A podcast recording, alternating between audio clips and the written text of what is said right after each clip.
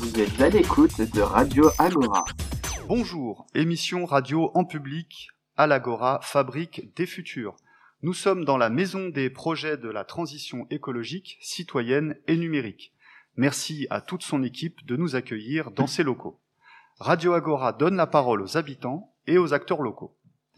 Flora Tristan, l'indigné, projet d'émission du réseau des médiathèques de la ville de Nanterre, piloté par l'équipe de la médiathèque Flora Tristan, en partenariat avec l'Agora, Fabrique des Futurs, et la mission des quartiers Vieux-Pont, centre de la ville de Nanterre. Ce projet s'inscrit comme une suite logique du Printemps de l'égalité et dans une démarche portée par la ville d'ouverture de la Maison des femmes, un engagement de la municipalité de Nanterre. Nous allons donc tenter de retracer la vie, le parcours militant de Flora Tristan. Pour ce faire, nous accueillons pour animer cet échange Adèle, comédienne nantérienne, membre de la compagnie Canopée. Adèle, tu interroges aujourd'hui Brigitte Krulik. Vous êtes professeure à l'université Paris-Ouest Nanterre-La Défense, spécialiste de l'histoire des idées politiques. Brigitte, nous vous recevons à l'occasion de votre ouvrage intitulé Flora Tristan, paru chez Gallimard. Quant à moi, je suis Gaël Laurent, agent de développement local de la mission des quartiers Vieux-Pont Centre. Je donnerai la parole à celles et ceux qui le souhaitent. Vous êtes vivement invités à demander le micro et à poser une question, préciser un élément ou soulever un désaccord. Nous sommes sur Radio Agora pour échanger. Nous démarrons l'émission aujourd'hui, épisode 1 de l'enfance au mariage. Adèle, c'est à toi. Comment parler de Flora Tristan, de sa vie courte mais très intense, vécue avec l'urgence de rendre justice Comment définir le tempérament de cette femme sans perdre toute la richesse de sa personnalité imprévisible?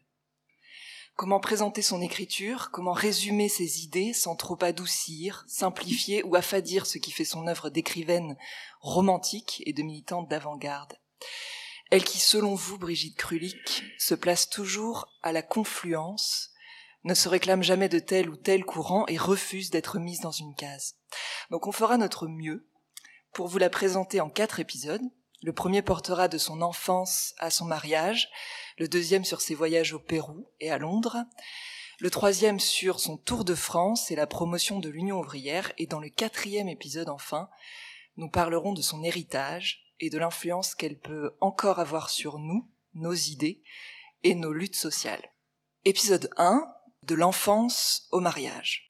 Dans votre biographie, vous dépeignez une femme qui a été aimée et détestée, louangée et calomniée, mais qui ne laisse personne indifférent. Qu'est-ce qui vous ne vous laisse pas indifférente? Qu'est-ce qui vous touche le plus chez Flora Tristan?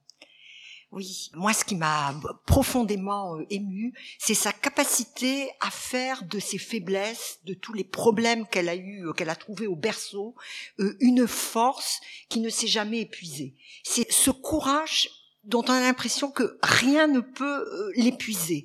Euh, c'est aussi cette capacité à poser des problèmes qui sont des problèmes euh, cruciaux à son époque, le sort des femmes, le sort des ouvriers, les droits des femmes, les droits humains plus généralement. Elle les pose avec une radicalité qui ne laisse aucune place à la concession. Elle s'est battue, mais sans jamais se laisser décourager par les échecs, par l'hostilité. Comme vous l'avez dit, Adèle, elle a été critiquée calomniée, euh, traînée dans la boue, hein, on peut aller jusque-là, mais elle ne s'est jamais laissée décourager.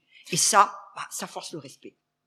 Et vous parlez de l'intranquillité d'une existence livrée depuis l'enfance à des aspirations contraires et des influences opposées. Alors on peut peut-être déjà commencer par la situer historiquement. Dans quel siècle et de qui est-elle née? Oui, alors Flora Tristan, c'est une enfant du 19e siècle. Euh, elle naît en 1803. Donc 1803, c'est quelques années après la Révolution française. Ses parents l'ont vécu. Euh, c'est une enfant du siècle. C'est une enfant du siècle romantique, mais c'est aussi une enfant de la Révolution française. Et toute sa pensée, comme celle d'ailleurs de beaucoup d'autres auteurs de l'époque, hein, que ce soit des, des, écrivains, mais aussi des penseurs, des philosophes, des, des, hommes politiques, vont essayer de se situer par rapport à la Révolution française. Donc ça, c'est fondamental. Alors, elle naît d'un couple, donc en 1803, comme je l'ai dit, qui est socialement non assorti, enfin dissonant, discordant. Son père, c'est un aristocrate péruvien, donc euh, Tristan, il faudrait d'ailleurs prononcer Tristan, euh, je sais très mal l'espagnol, mais je pense que ça se prononce comme Donc c'est une famille de l'aristocratie euh, créole péruvienne, extrêmement riche, extrêmement influente, et sa mère est une enfant du petit peuple parisien, donc une petite française de la toute petite bourgeoisie euh, parisienne. Et le mariage des parents n'a pas été régularisé à l'état civil. Donc Flora Tristan est une bâtarde. Et quand elle va comprendre à l'adolescence qu'elle est bâtarde, c'est-à-dire qu'elle est euh, exclue de fait d'un certain nombre de, de conventions, euh, qu'elle ne pourra pas épouser, par exemple, euh, le garçon dont elle est tombée amoureuse, ça va être un choc, on pourrait dire un choc fondateur. On pourrait résumer sa situation. à 4 ans, elle se retrouve orpheline de père, son père meurt quand elle a 4 ans, orpheline de père, bâtarde et pauvre et dans leur misère, sa mère lui conte les récits de la grandeur de sa famille paternelle et lui assure qu'un héritage immense est prévu pour elle à sa majorité. Donc on va parler un peu plus tard de, son voyage au Pérou pour aller chercher euh, ce lien paternel. Euh, mais Flora reste et restera, comme vous dites, une bâtarde sans aucun droit ni aucune instruction. Est-ce que vous pouvez nous dire un peu comment et pourquoi ces origines-là pèseront démesurément sur sa vie plus tard? Oui, alors effectivement, c'est on, va dire que euh, elle trouve au, berceau ou presque, donc dans sa plus tendre enfance, elle va trouver euh, un lot de problèmes qui sont des problèmes qui, dans le contexte de la société du 19e siècle, sont des problèmes quand même extrêmement importants. Donc, elle va prendre conscience très rapidement qu'elle est aux marges de la société, elle va prendre conscience qu'elle est, alors ça c'est son terme, hein, on pourrait dire que c'est son étendard, qu'elle est une paria. La paria, c'est celle qui est euh, à l'extérieur de l'ordre social, qui se voit euh, dénier un certain nombre de droits pour euh, des raisons qui ne, enfin qui ne sont pas du tout de son fait, c'est-à-dire c'est lié à l'ordre social, c'est lié à la situation de ses parents, c'est lié à toutes les conditions de son époque, politique, sociale, juridique, etc. Mais elle va faire de ce statut de paria une force, comme on l'a dit tout à l'heure. C'est-à-dire que paria, c'est un terme qui est profondément euh, dévalorisant, péjoratif, mais elle va en faire l'étendard de la révolte. C'est peut-être pour répondre sur la première question, en fait, c'est peut-être pour ça que bah, j'ai aimé Flora Tristan, parce que voilà, elle a fait du terme qui justement est un terme stigmatisant, comme on dirait aujourd'hui, elle en a fait justement le flambeau, elle en a fait sa raison d'être et le symbole de son combat. En 1821, elle a 18 ans. Elle se marie avec un homme qu'elle n'aime pas, qui est son patron, et ce mariage s'avérera calamiteux. Elle est violentée par son mari, et elle prend la fuite enceinte avec son premier enfant dans les bras. Elle sera poursuivie par le mari euh, et devra changer de, domicile régulièrement euh, jusqu'à ce que ce soit elle qui la poursuive en justice pour obtenir séparation de corps. Est-ce que vous pouvez euh, revenir un peu sur le contexte de l'époque? C'était quoi les droits et les devoirs à l'époque d'une femme mariée? Est-ce qu'on pouvait divorcer? Qu'est-ce que ça veut dire séparation de corps? Voilà, alors c'est une histoire euh, très triste, hein. je la résume, enfin celle de Flora Tristan, du mariage de Flora Tristan, quand elle va euh, se battre pour euh, revendiquer alors le droit au divorce, je vais y revenir, le droit au divorce et des droits égaux pour les hommes et les femmes, elle, elle sait de quoi elle parle, elle en a souffert dans sa chair. Donc à 17 ans, elle va épouser le patron du petit atelier de peinture où elle colorie des étiquettes. Et il y a tout un débat, d'ailleurs extrêmement intéressant, autour du thème du consentement. Son mari plus tard dira mais après tout, euh, elle, m'a épousée, elle était consentante, hein, en termes qui évidemment pour nous euh, a des connotations euh, très très très actuelles, très bon, très très très important la notion de consentement. Et elle dira d'une manière qui là encore fait écho à nos préoccupations à nous contemporaines, elle dira que vaut le consentement d'une fille de 17 ans qui est pauvre, qui a pas d'éducation, que sa mère a probablement poussé à épouser le patron de l'atelier en pensant que bon, ça allait la caser, hein, comme on dirait, et que voilà, ça lui assurait un statut dans la société. Donc ce mariage commence déjà de manière bon, pas très, on va dire, pas très positive. Mais la grande originalité de Flora, c'est que elle ne va pas se résigner à ce mariage qui très vite va montrer que bon, bah, il ne fonctionne pas du tout. Elle, c'est un tempérament de flamme. Hein. C'est une volcanique, c'est une femme qui a des ambitions intellectuelles, c'est une indocile. Hein, ça, je crois qu'il faut vraiment insister là-dessus. C'est une indocile et son mari, bon, bah, c'est vraiment euh, l'artisan de son siècle pour qui euh, le devoir de la femme est de rester à son foyer et de faire ce qu'on lui dit de faire. Alors, pour rebondir sur la question d'Adèle, il faut savoir que là, tout le pouvoir est du côté du mari. Hein. Euh, les droits de la femme, dans l'occurrence de Flora, bah, ils sont euh, ceux qui sont euh, énoncés par le Code civil. Alors le divorce avait été donc établi à la Révolution en 1792. Une loi permettait un divorce selon une procédure qui était assez relative, très libérale en fait, hein, très moderne selon selon nos critères. Mais alors Napoléon n'a pas aboli le divorce, bon pour des raisons parce que d'abord il voulait en profiter lui-même, mais c'est une autre histoire mais euh, il l'avait rendu plus restrictif. Mais en 1816, lorsque donc euh, les Bourbons remontent sur le trône et que la restauration se met en place, la loi sur le divorce, qui est considérée comme enfin une abomination euh, pour le parti au pouvoir, le parti réactionnaire, donc la loi sur le divorce est abrogée. Donc il n'y a pas de divorce, il faudra attendre 1884 pour que le divorce soit à nouveau autorisé en France. Donc là, la question est claire. Alors, par ailleurs, Napoléon est l'auteur du Code civil qui euh, reprend le droit romain et qui donne toute la puissance au père de famille. Hein. Le mari a tous les droits. La femme qui quitte son mari, même, c'est le cas de Flora, si elle est malheureuse, si elle est battue, si elle est violentée, etc., n'a aucun droit. Et le mari peut appeler la police, enfin solliciter la police et la justice pour faire réintégrer à la femme fugitive le domicile conjugal. Donc ça, il faut vraiment se mettre dans ce contexte donc d'une inégalité totale. Les devoirs sont du côté de la femme et le droit sont du côté du mari. C'est à peine caricaturé. Mais c'est ça. Et comment ça se finit ce mariage? Jusqu'où ça va? Ça aurait pu se finir très tragiquement d'ailleurs pour Flora Tristan. Alors ça, ça a failli. Alors elle part au bout de 4-5 années de mariage. Elle est enceinte de son troisième enfant qui sera, petite parenthèse, la mère de Gauguin. Hein. C'est Aline dont Flora est enceinte quand elle part. C'est une démarche qui est absolument euh, extraordinaire. Enfin bon, elle, fait preuve d'encourage. Elle n'a pas d'argent, elle n'a pas de métier qui lui permette de subsister et elle se sauve du domicile conjugal. Elle doit se cacher, comme vous l'avez dit, Adèle.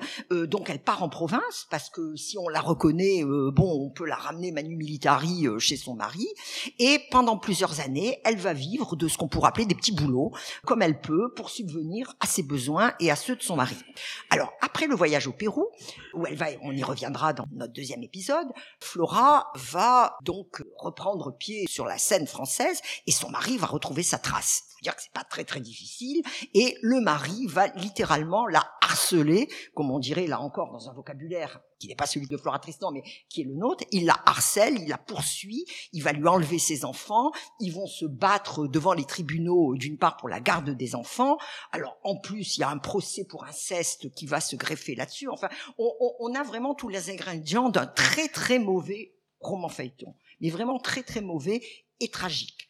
Donc, pour finir, elle va euh, donc euh, plaider pour euh, obtenir une séparation de corps. Alors la séparation de corps, c'est ce qui, évidemment, ça ne peut pas remplacer ce qu'on appelle un divorce, mais ça permet au moins aux époux de vivre donc chacun de son côté et ça permet d'avoir un règlement qui est bien sûr validé par les juges pour la garde des enfants. Donc ça, c'est effectivement euh, un point très très important. Alors, le procès euh, est euh, parasité par le fait que la petite Aline, qui a une dizaine d'années, a accusé son père donc d'inceste.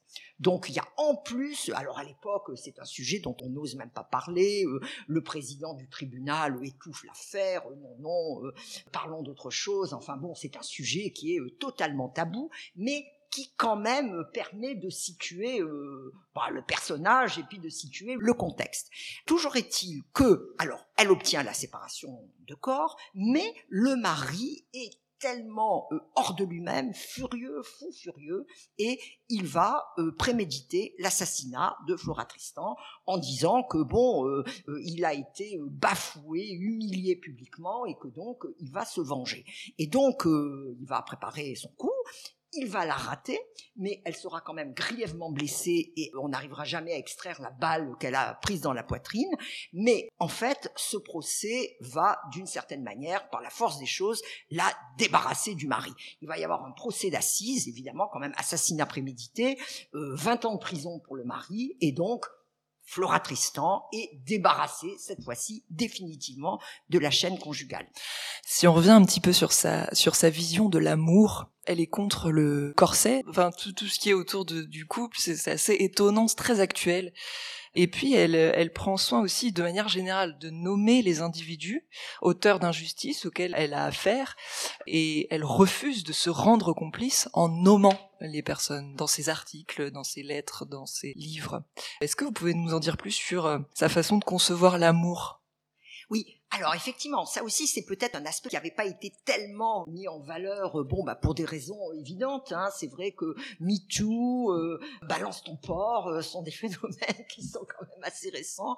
Et donc du coup, nous, à la lumière de ces développements, on lit les textes, on voit les choses d'une manière un petit peu différente. Alors pour répondre plus précisément à, à la question d'Adèle, bon, elle a certainement une vision de l'amour. bon, le mariage absolument calamiteux lui a donné euh, une image des relations hommes-femmes dont on peut supposer qu'elle est quand même pas très bonne. Alors, je précise tout de suite, on ne sait pas grand-chose de la vie amoureuse de Flora Tristan. Hein. Là, je, n'ai pas de révélation à faire. Euh, euh, j'ai rien trouvé de.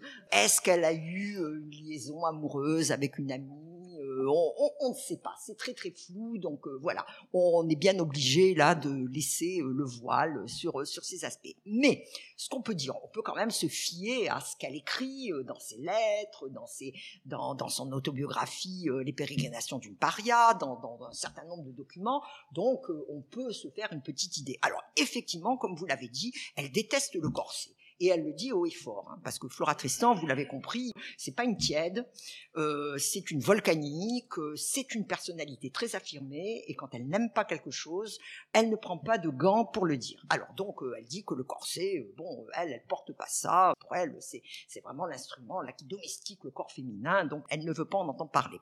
Alors, par ailleurs, pour quand même montrer, c'est une personnalité complexe, elle est très fière d'être une jolie femme, elle dit que ça lui vaut plein d'ennuis, parce que les hommes la sollicitent, on lui fait des remarques, euh, surtout qu'elle s'autorise des libertés qui, dans le contexte de l'époque, euh, sont très mal perçues. Elle va à l'hôtel toute seule, par exemple, elle voyage toute seule, et donc chaque fois, évidemment, euh, on lui fait des réflexions très désagréables, ou alors, ce qui est pour elle, enfin ça revient au même, on, lui fait des avances. Et donc, elle ne supporte pas. Alors, donc, elle va développer toute une théorie du consentement des femmes. Pour elle, ça devrait être les femmes qui prennent l'initiative. Alors, dans le contexte des années 1830-1840, en fait, c'est explosif ça. Hein. L'idée que c'est une femme, c'est une jeune femme, elle, est effectivement très jolie, très gracile, elle a plutôt l'air d'une bourgeoise que d'une ouvrière, hein, c'est clair, on y reviendra peut-être, mais c'est explosif ça. Donc les femmes doivent prendre l'initiative parce que comme ça, il n'y a plus de problème de consentement. Les hommes sont sûrs qu'elles sont d'accord pour avoir une relation amoureuse ou sexuelle. Alors elle ne le dit pas dans des termes aussi crus, mais bon, tout le monde comprend entre les lignes. Flora, elle a aussi un autre côté qui est lié à celui-là, qui lui a valu d'ailleurs beaucoup d'ennemis, hein, mais qui fait d'elle aussi notre contemporaine. C'est pour ça euh, il faut toujours regarder les, les, différentes facettes de la réalité. C'est qu'elle considère que il ne suffit pas de s'indigner lorsqu'on est témoin d'une injustice, d'un comportement déplacé, que sais-je, alors que ce soit elle-même qui en soit victime ou que ce soit quelqu'un donc euh, qu'elle observe donc euh, en témoin et elle considère que s'indigner tout seul dans son coin ça ne sert à rien. Donc il faut ce qu'elle appelle nommer c'est-à-dire euh, donner le nom tout simplement et faire ce qu'elle appelle de la publicité c'est-à-dire rendre public.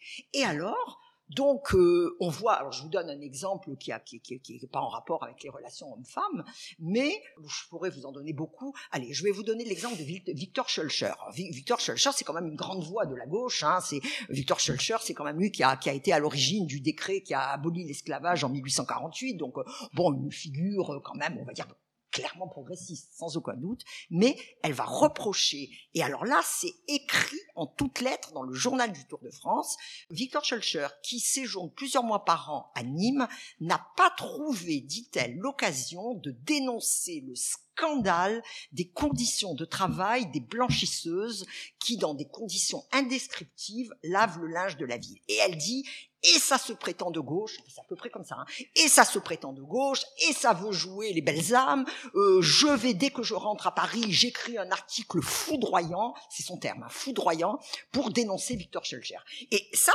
alors bon, je sais bien que le journal du Tour de France, il n'a pas été publié, mais c'est tout à fait dans les pérégrinations d'une paria aussi, elle va dénoncer le consul de France à Lima en disant qu'il est nul, qu'il fait pas son travail, qu'il ne pense qu'à manger, etc., etc., etc.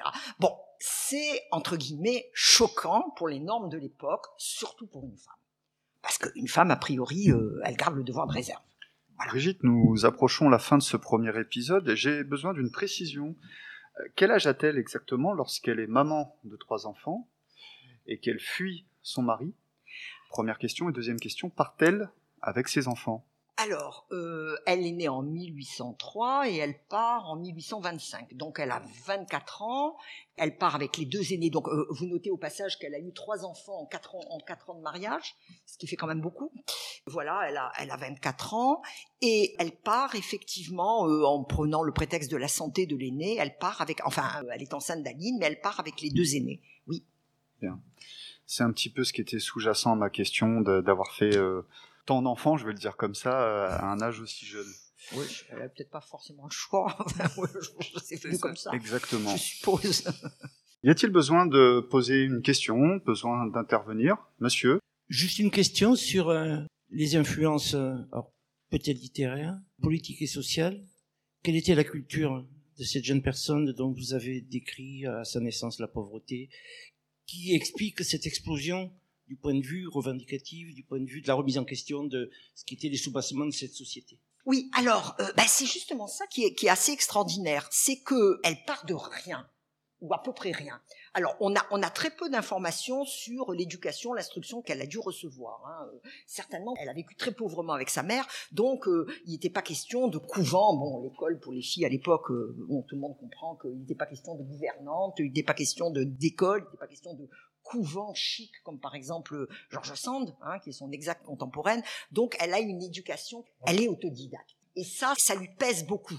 Elle, le répète tout le temps. Elle dit moi qui n'ai pas fait de grandes études, moi qui suis une femme, et elle le lance notamment à la figure, hein, c'est vraiment l'expression de tous ces socialistes qu'elle va fréquenter plus tard, comme les fourriéristes, les les euh, les disciples de Saint-Simon, enfin tous ceux qui vont graviter euh, autour des milieux, euh, on va dire progressistes, socialistes. Elle leur dit moi vos grandes théories je ne les comprends pas euh, ou en tout cas, euh, je, les comprends, mais partiellement parce que je n'ai pas fait de grandes études, et de toute façon, la classe ouvrière n'a pas besoin de ça. Elle, elle, sa grande idée, mais je pense qu'on y reviendra euh, plus tard, c'est moi, je veux écrire pour ceux qui ne savent pas lire et qui n'ont pas le temps de lire et qui de toute façon n'ont pas fait l'école polytechnique. Alors je rappelle quand même que beaucoup de ces euh, journalistes, euh, militants, euh, fourriéristes et autres étaient souvent donc des gens extrêmement extrêmement bien formés. Il y avait beaucoup de polytechniciens notamment parmi eux et donc évidemment il y a un bon il y a un écart entre une femme autodidacte et un fourriériste on va dire qui a fait l'école polytechnique ou qui en tout cas a fait des études supérieures alors, les influences, c'est très compliqué. Quand elle décide de partir, même quand elle décide de partir au Pérou, donc là, elle a 30 euh, ans exactement, elle n'a pas encore reçu ces influences euh, politiques, euh, même littéraires. Elle a lu, hein, ça c'est clair. Elle a lu bah, de la littérature. Elle a lu Lamartine, elle a lu Bernardin Saint-Pierre, elle a lu bon les auteurs dont on, dont on parle, mais manifestement, euh, elle n'a pas encore la culture politique, la culture, euh, comment dirais-je, sociale, entre guillemets, qu'elle a pu acquérir par la suite. Ça, ça viendra à son retour du Pérou. Et c'est sur le terrain qu'elle va acquérir cette culture. Par exemple, au Pérou, elle va voir ce que c'est que les inégalités sociales, elle va voir ce que c'est que l'esclavage, elle va voir ce que c'est que les inégalités ethniques, euh, etc., etc. Et donc, à partir de ça, à partir d'une expérience de terrain, elle va aller puiser mais de manière très très cohérente, très très organisée. Euh, elle est remarquable hein, pour une autodidacte. Elle va aller puiser euh, chez les auteurs socialistes de son temps, donc je l'ai dit surtout Saint-Simon et Fourier, elle va aller puiser les outils qui vont lui servir à sa lutte, enfin à formaliser un peu son engagement, mais toujours avec l'idée qu'il faut être pragmatique. Ce qu'elle veut, c'est être efficace les grandes considérations, les querelles de chapelle, les querelles d'école, savoir euh, si là la nuance de Fourier euh, c'est la même que celle de Saint-Simon, ça ne l'intéresse pas. Je ne sais pas si j'ai répondu à votre question. Je vous prie d'excuser euh, la problématique qui est pour Brigitte de devoir parler au micro pour être bien enregistré et en même temps ne pas vouloir, parce qu'elle l'a dit avant l'émission, tourner le, le dos au public. Alors, je vais vous forcez malheureusement à bien rester devant ah, le micro. Bon, bon. Il faut vraiment se projeter dans l'enregistrement de l'émission. Voilà, donc ne lui en voulez pas. euh, voilà. Euh, il y avait une question. Madame vient de répondre à, à, mon, interrogation au niveau de voilà, son éducation et surtout euh, sa formation. Eh bien, écoutez, merci Brigitte. Adèle, c'est la fin de cette première partie. Toutes les émissions de Radio Agora sont en podcast. D'autres émissions vous attendent. Proposez-nous vos projets. Parlez-nous de vos idées. Parlons de l'actu, de la citoyenneté et de la transition écologique. Rendez-vous pour cela sur www.radioagora-nanterre.fr. À la semaine prochaine. Vous êtes à l'écoute de Radio Agora.